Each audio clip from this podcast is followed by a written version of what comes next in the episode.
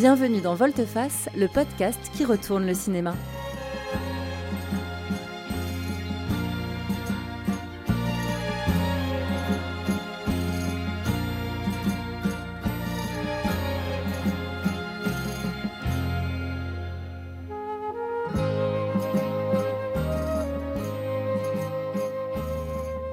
Vous écoutez la saison 3 dédiée à l'intégrale des films de Sam Peckinpah.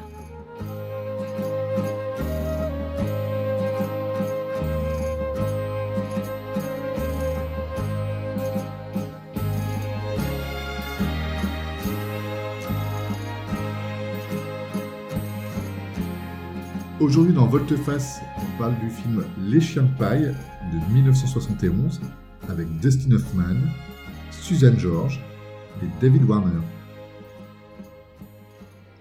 Salut Patrick. Salut Benjamin.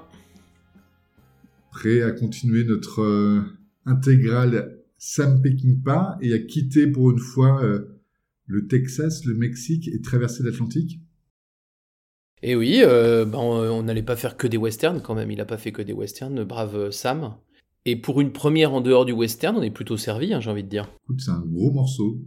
Ouais, Les Chiens de paille, euh, c'est marrant parce que c'est un film, on va en parler, qui est assez marquant.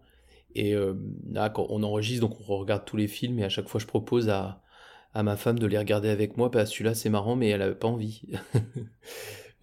Non. Les Chiens de paille, je veux pas le revoir. C'est un film trop. Enfin, c'est un film, si vous l'avez pas vu, euh, euh, bah regardez-le.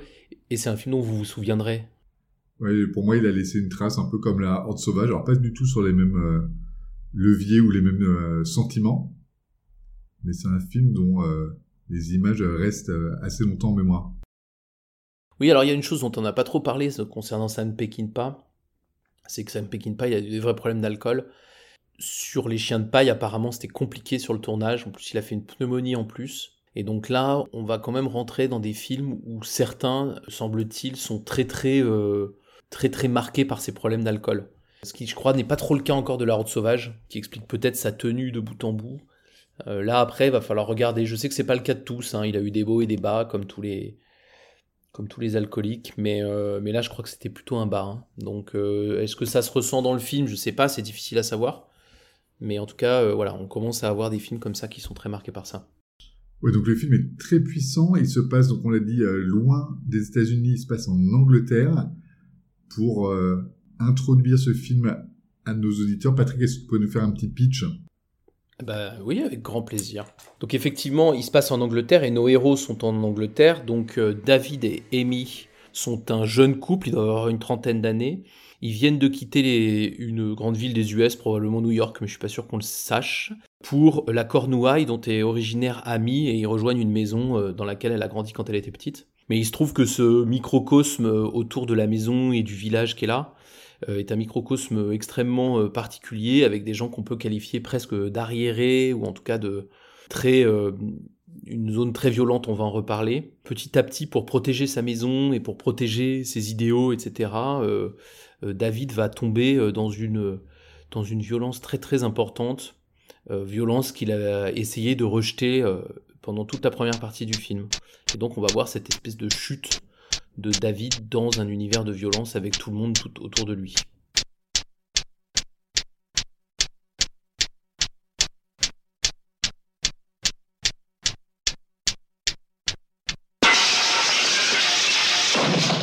Okay, you've had your fun. I'll give you one more chance. And if you don't clear out now, there'll be real trouble. I mean it. This is David Sumner. All his life he's been running away, turning his back on trouble, involvement, and confrontation. Until now. There are five men out there. I know that. He took his wife and fled to an English country town. There was once a time, Mrs. Sumner, when you were ready to beg me for it. Take your hands off me. He thought he could find peace and refuge. Instead, he found that a man can't hide forever. I care. This is where I live. No! No! I will not allow violence against this house. Sam Peckinpah, who uncaged the Wild Bunch, now unleashes Dustin Hoffman in Straw Dogs. Quand on a préparé hein, cette intégrale Sam Peckinpah, on a vu, lu, euh, entendu, et même nous maintenant, au bout de 5-6 films, on le constate bien, des grandes tendances dans ce cinéma qui sont, euh, on le répète, hein, mais d'épisode en épisode, le, le, héros inadapté et la violence. Alors la violence euh, suinte de ce pitch, mais c'est les deux grands thèmes qu'on va, qu'on va essayer de traverser ou de vous expliquer euh, à travers cet épisode de Volteface. Moi, je te propose qu'on parle quand même de l'inadaptation de David. Pourquoi il est comme ça? Pourquoi ce personnage interprété par Dustin Hoffman euh, nous semble si perdu? À date, c'était peut-être le héros le plus inadapté de tout le cinéma de, Peckinpah qu'on avait pu voir jusqu'à présent.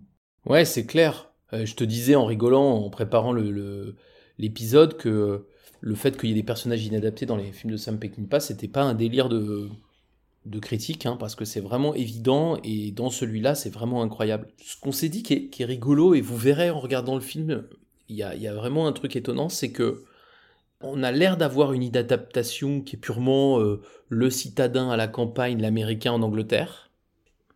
Et en fait, on est un peu trompé par ce pitch initial pour se rendre compte assez vite que David, il est inadapté tout court.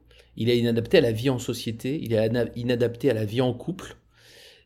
Il a probablement quitté la, ville aussi pour ça. Et on le voit dans ses rapports aux autres, avant même que la violence n'émerge dans le film et que et que des difficultés apparaissent dans son couple, dès le début, il est socialement compliqué. C'est vraiment quelqu'un qui n'arrive pas à vivre avec les autres.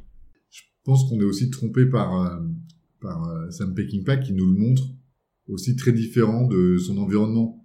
Il est présenté avec euh, des petites choses, des petites baskets blanches alors que tout le monde est en bottes. Il est dans un, comme tu l'as dit, en Cornouailles où c'est plutôt une région de fait de, de, de forêt, de landes et de boue. Et lui, il a son petit jean beige, ses petites chaussures blanches, sa petite chemise qui va bien. Il est vraiment habillé comme euh, c'était sur un campus euh, de l'Est américain, alors qu'il est au fin fond de la Cambrousse et déjà, euh, on nous l'introduit comme ça. Donc on nous l'introduit, donc l'étranger, en même temps, on a l'impression que son atour est déjà en opposition ou en, inadéquation avec son environnement, qu'on est un peu trompé par ce, cette présentation qui, en fait, comme tu l'as dit, va en fait plus loin Ouais, intellectuel, chercheur, et puis tu l'as dit euh, dans la présentation du film, on est en 1971, donc euh, la concreculture est déjà finie aux États-Unis, hein, le, massacre Manson a eu lieu.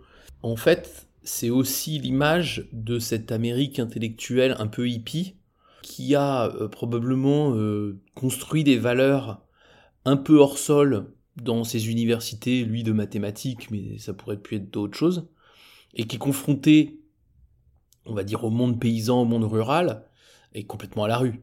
Ce qui était probablement 2-3 ans avant sur un campus euh, une utopie euh, de vie un peu particulière, flower power, etc., etc., avec sa, sa copine hein, qui, qui, a un côté Margot Robbie, hein, on est presque, elle est presque toujours assortie d'Il était une fois euh, à Hollywood. Par contre, elle est plongée dans autre chose que cette utopie Tarantino de Tarantino. Et là, ça va pas du tout marcher, et cette utopie, ça devient un sentiment de supériorité qu'on va sentir chez, chez, chez David très très vite dans le film et qui va s'amplifier et qui va nous le rendre très vite insupportable. C'est vrai qu'on le voit très autoritaire, très prétentieux, mm. très égocentré. Ouais. Sûr de ses valeurs. Ouais, c'est les premières scènes où on voit avec sa, sa copine. Alors, lui, il a les pieds sur le bureau, il essaie de réfléchir à ses équations et elle, elle est en train de, de trimer, de lui faire la bouffe, de s'occuper de la maison, et dès qu'il lui propose euh, de déjeuner, elle se fait envoyer bouler. C'est vrai qu'il a ce, ce, ce côté-là, et, et, là où aussi il y a une autre inadaptation, c'est qu'il est, euh, donc euh, il arrive dans ce village. tu l'as dit, hein, elle, Amie, elle vient de là. Elle a les codes, elle sait dans quoi elle a mis les pieds. On en reparlera plus tard, je pense. Elle connaît tout, et lui, c'est vraiment l'étranger qui est euh, aussi inadapté parce qu'il ne connaît pas l'environnement de, du village. Elle, c'est sa maison, euh, tu l'as dit, dans laquelle elle a grandi. Donc elle, elle est finalement dans un environnement qu'elle connaît, dans un contexte qu'elle connaît. Et lui, il est euh, en plus à part. Donc il est à part dans l'environnement et à part par son comportement. Ouais, exactement. Et puis pour finir, l'inadaptation, et là c'est plus si on compare aux autres film de Peckinpah qu'on a, qu'on a vu. Euh, c'est le premier jeune qu'on a. Les précédents inadaptés qu'on a eus, c'était des gens qui étaient euh, à la fin de leur carrière, plutôt dans la dernière partie de leur vie. Et leur inadaptation, elle était liée au fait que euh, ils n'avaient pas suivi la modernité, ils étaient adaptés probablement 20 ans avant, puis le monde a avancé sans eux, et du coup ils se retrouvent un peu euh, en, en marge, comme euh, ben, la Horde Sauvage, pour prendre le, le plus connu des films. En revanche, ce qui va le rapprocher de tous les autres, c'est que tous avaient, et lui aussi, euh, recours aux valeurs, à des espèces de valeurs très figées, pour se rassurer sur euh, son humanité, sur le fait qu'il il est dans le droit chemin. Et je trouve qu'il y a une critique chez Peckinpah des valeurs, euh, de, de ces valeurs de l'Amérique, là, espèce d'humanisme qu'on vient, qu'on emmène chez les autres. Te rappelles de Bush, les discussions qu'il y avait eu au moment de, du 11 septembre, etc. Je trouve qu'il y a, y a ce côté un peu prétentieux, des valeurs qui sont portées avec un vrai manque de modestie et qui cachent en fait euh, des choses euh, bah, beaucoup plus viles. Probablement que ces choses viles, tout le monde les a, pas, pas les Américains plus que les autres. Par contre, comme les Américains, ils affichent un niveau de valeur euh, sur leur front hyper élevé, bah, on est plus déçus. Et donc, bah, les Français font ça un peu d'ailleurs, hein, avec nos, nos libertés, égalité, fraternité. Des fois, les gens nous, nous trouvent d'arrogants parce que voilà. Et je trouve qu'il y a un peu de ça aussi chez les Ricains. Et là, je trouve que ça se voit vachement dans ce film, et ça se voit dans les autres films aussi. Il y a toujours un peu ce rapport aux valeurs qui est très très fort. Ouais, si on veut être peut-être euh, encore plus concret là-dessus, euh, il est totalement donneur de leçons. euh, le Oh là là là là. Il prend des décisions qui sont hyper tranchées tout en jugeant tout le monde et en étant, en, en démontrant aux gens que ils ont tort et ils sont mal élevés. C'est comme très très bien montré et, et de nombreuses fois. Voilà, et donc David, totalement inadapté. Alors maintenant, si on parle un peu de la violence, ah bon, bah alors là, la violence, euh, elle est dans le film du début à la fin. Elle est terrible, moi je trouve. C'est pour ça d'ailleurs que ma femme m'a pas voulu revoir le film. Elle est pas du tout sexy. On a parlé dans les autres de- d'une violence qui était très bien mise en scène, des ralentis, des extrêmement beaux plans. euh, Il y a quelque chose d'exaltant dans Major Dundee, dans, dans La Route Sauvage. Là, euh, c'est dur là. Ouais, je pense que pour euh, reparler de cette violence, je pense qu'il faut qu'on parle aussi des groupes sociaux qu'il y a dans le film. On n'a pas raconté beaucoup de choses du film à part ce, couple qui est déraciné, mais ils arrivent dans un village où finalement il y a plein de personnages, il y a plein de galeries de personnages, comme assez souvent chez euh, Peckinpah. Donc en fait, il y a euh, un peu l'opposé de euh, Amy et David, qui sont les jeunes de leur âge du village, qui euh, eux sont pas des intellectuels, ils sont embauchés pour retaper leur maison. Et donc c'est des gens qui euh, tuilent un toit, qui euh, charrient de la terre, qui euh, luttent contre l'invasion des rats. Donc euh, le mec il a, il a tue les rats, Bon, c'est un peu c'est un peu dégueu. Donc il y a ces, ces, ces personnages-là, il y a leurs parents qui est un peu euh, les bourgeois ou la, la société notable de la ville. On voit qu'il y a le tenancier du pub, il y a le euh, pasteur, il y a une espèce de commissaire, on sait pas trop ce qu'il fout là, mais il a l'impression qu'il représente la loi. Il y a les enfants, comme toujours chez Peckinpah, il y a toujours une petite, euh, des, enfants qui traînent. Dans les enfants, il y a un enfant qui est, euh, qui est un personnage clé, qui, alors, qui est pas un enfant, c'est un adulte, mais euh, qui est attardé et qui est un peu bizarre, donc euh, ce mec est à part. Donc en fait, on se rend compte que tous ces groupes so- sociaux vivent dans un endroit un peu en vase clos, ce petit village. Tout le monde se côtoie, mais tout le monde est ultra violent entre eux, un peu comme le couple euh, Amy David avec l'adaptation de David. Mais entre eux, ces groupes sont aussi euh, très violents. Euh, Il y a une scène de pub où on a l'impression qu'ils se testent les uns les autres, que euh, l'homme qui représente la loi, il n'arrive pas à imposer son autorité.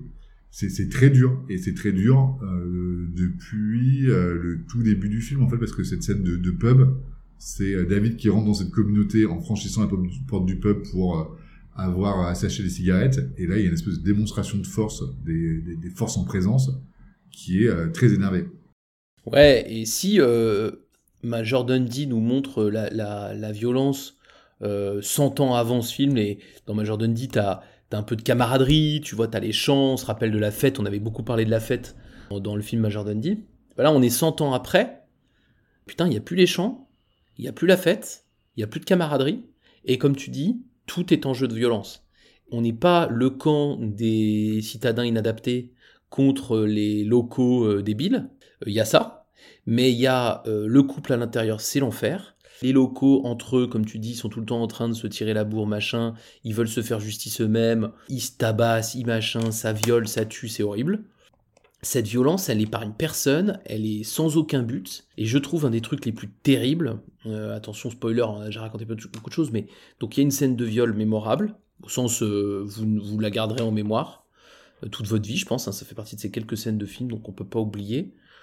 La scène est en soi assez horrible, mais en plus elle est horrible parce que elle est coupée euh, en alterné avec avec David qui est pas dans la maison, qui fait autre chose, enfin qui fait rien d'ailleurs et qui est en train d'attendre à la chasse.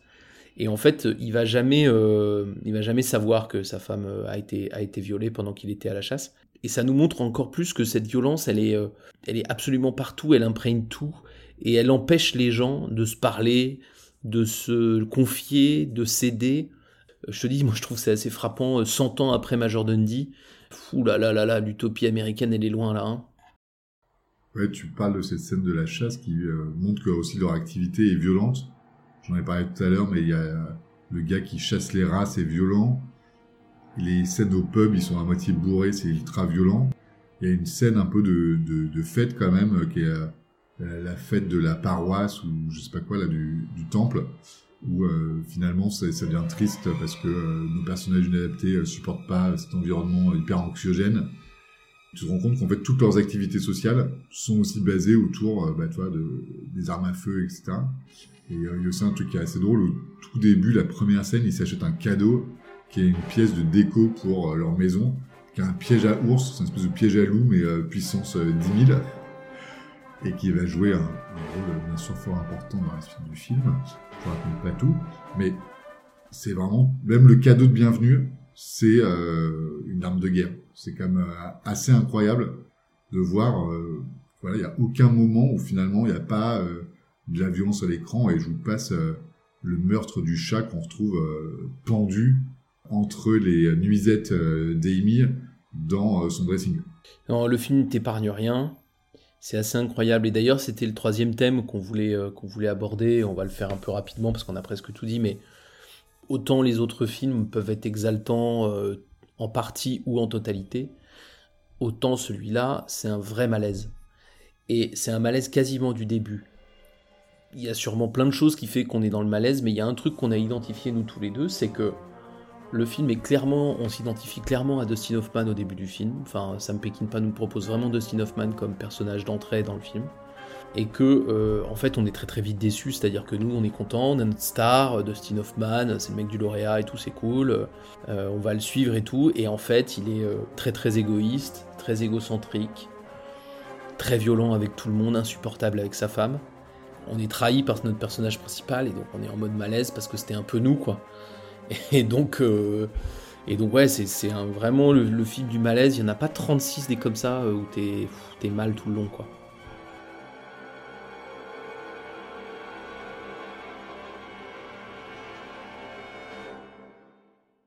Au-delà de, de, de Hoffman, c'est souvent les films sont construits comme ça. Tu es, euh, t'accompagnes un héros étranger à la découverte d'un nouveau monde, et en fait, tu vas être euh, derrière son épaule ou derrière la main ou avoir peur pour lui. En fait, là, euh, au bout d'un quart d'heure, euh, le mec que tu voulais suivre ou qui te fait, découvrir un nouveau monde, c'est un fief et connard, et t'as qu'une seule envie. Euh, c'est pas qu'il lui arrive des trucs, mais tu, tu te retrouves vraiment spectateur d'un, d'un, spectacle justement qui est désagréable. Même si le film est totalement palpitant. Enfin, j'ai, je voulais exactement savoir ce qui se passait. Oui, oui, ah non, mais le, le film, est, Et là, on, film est génial, mais et après, c'est vrai, bon, et moi je trouve que là où c'est c'est ça qui est très fort aussi, c'est que Sam Peckinpah, il joue sur nos, nos sentiments de spectateur. C'est qu'en fait, euh, parfois, t'as envie de te dire, c'est quand même bien fait pour sa gueule ce qui lui arrive, alors qu'en fait, il est juste en train de se faire flouer par une bande de, de bouseux qui sont en train de violer sa copine. C'est quand même atroce. Mm. Tu veux pas te dire ça. Tu veux Ah pas te dire, non, tu peux pas dire ça. c'est- Ce qui lui est arrivé, c'était, euh, c'est pas du tout sa faute, mais c'est quand même bien fait pour lui. C'est pas possible. On peut pas dire ça. On peut pas dire ça vu ce qui se passe. Non, tu peux pas faire ça et tu peux pas sauter euh, d'une identification à l'autre. Ça arrive dans certains films, mais là c'est pas possible parce que lui c'est vraiment un fief et connard comme tu dis, mais les autres sont pas mieux. Donc du coup, tu peux pas te dire ouais en fait je me suis trompé de cheval, euh, mais en fait lui je l'aime bien puis finalement je souhaite euh, la déchéance de David et puis j'espère que lui il va gagner. Non, t'espères que personne va gagner là. C'est très très désespéré, très pessimiste comme film. Mais c'est incroyable. Et quand je dis ça, euh, ah, je sais pas si on prend du plaisir à le regarder vraiment, mais c'est un film important. Enfin, moi je trouve c'est un film important. Je le regarderai pas tout, je le regarderai pas. C'est mon, c'est pas un film doudou de Noël, mais ouais, il faut le voir. Il faut voir ce film. Euh, c'est pas très agréable tout le temps, mais c'est un vrai bon film, un vrai grand film. Ouais, ce film qui a été remaké, je me demande vraiment qui a eu envie de vouloir faire euh, un remake. Je, je, c'est pas que je comprends pas, mais je trouve que le film se suffit largement à lui-même et qu'en fait il marche toujours très bien. c'est un film de 71 donc euh, il a 50 ans et pour moi il a vraiment pas pris une ride. Alors c'est pas très joli, euh, c'est pas un film qui va vous marquer par euh, la qualité ou la beauté de ses images, mais c'est quand même un film qui pour moi reste encore très puissant malgré ses 50, ses 50 ans. On passe à nos rubriques? Écoute avec plaisir. Pour cette euh, nouvelle saison de Volteface dédiée à l'intégral de Sam Peckinpah, on a introduit une nouvelle rubrique qui s'appelle Cette année-là et qui euh, nous donne envie de vous parler de films qui sont sortis la même année que le film qu'on chronique dans l'épisode. Aujourd'hui, 1971. Patrick, quel film sorti cette année-là tu souhaites partager avec nos auditeurs? Eh euh, nos auditeurs justement seront tout parce qu'en en fait, on enregistre euh, la, semaine euh, où on a vu tous les deux au cinéma euh, West Side Story de Steven Spielberg. On aura peut-être l'occasion d'en parler un autre jour.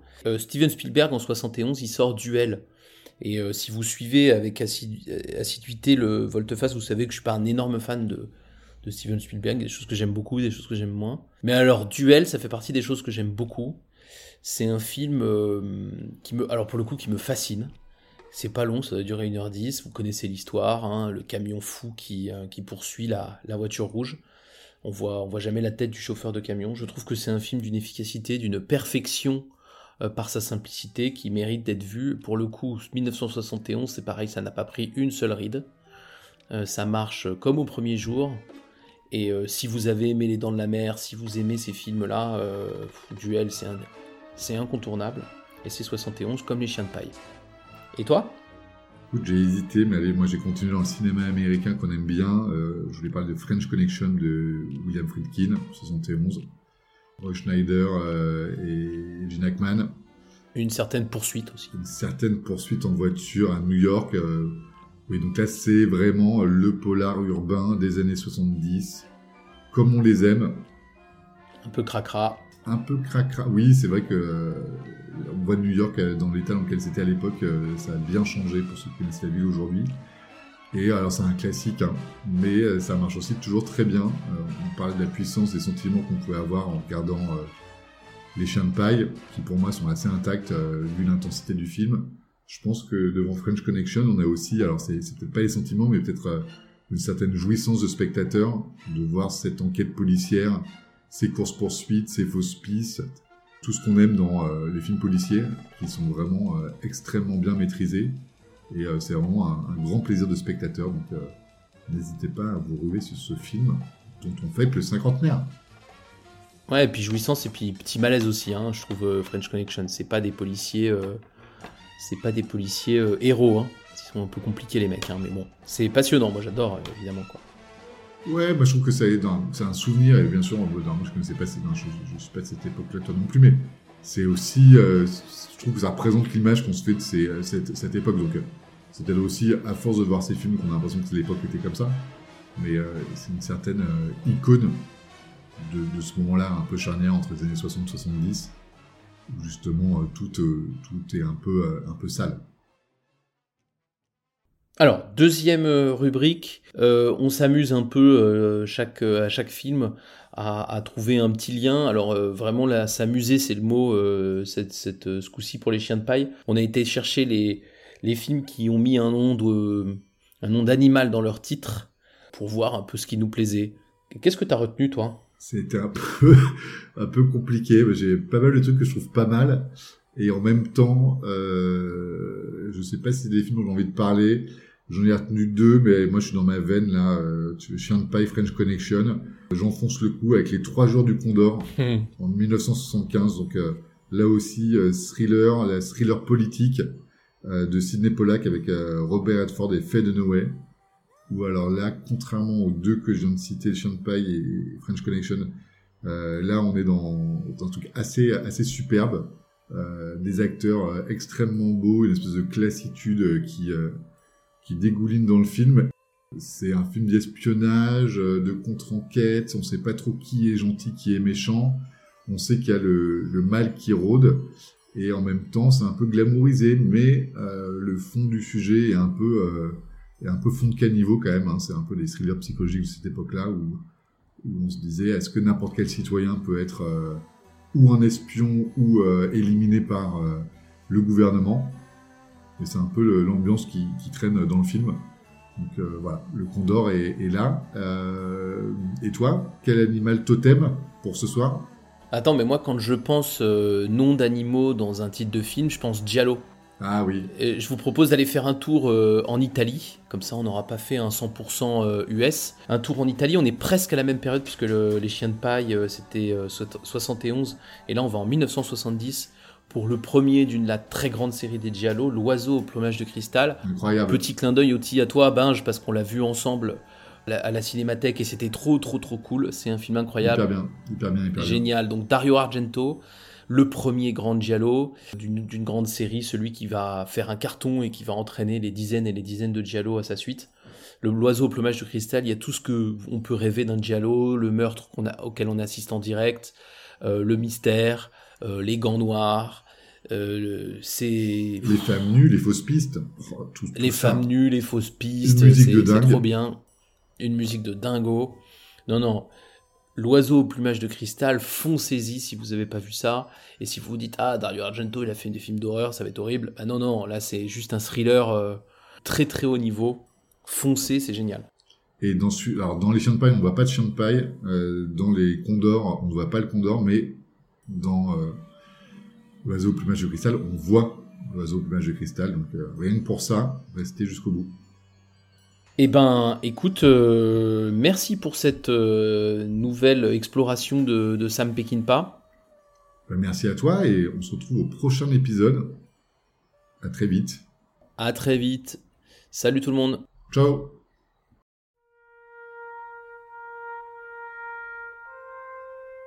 Sam Peckinpah revient dans Volteface. Dans le prochain épisode, nous parlerons de Junior Bonheur, le dernier bagarreur. Soyez prêts. N'hésitez pas à partager, liker et commenter cet épisode s'il vous a plu. Vous pouvez nous suivre sur Twitter et Instagram et nous dire en commentaire les films que vous aimeriez voir dans Volteface. À bientôt.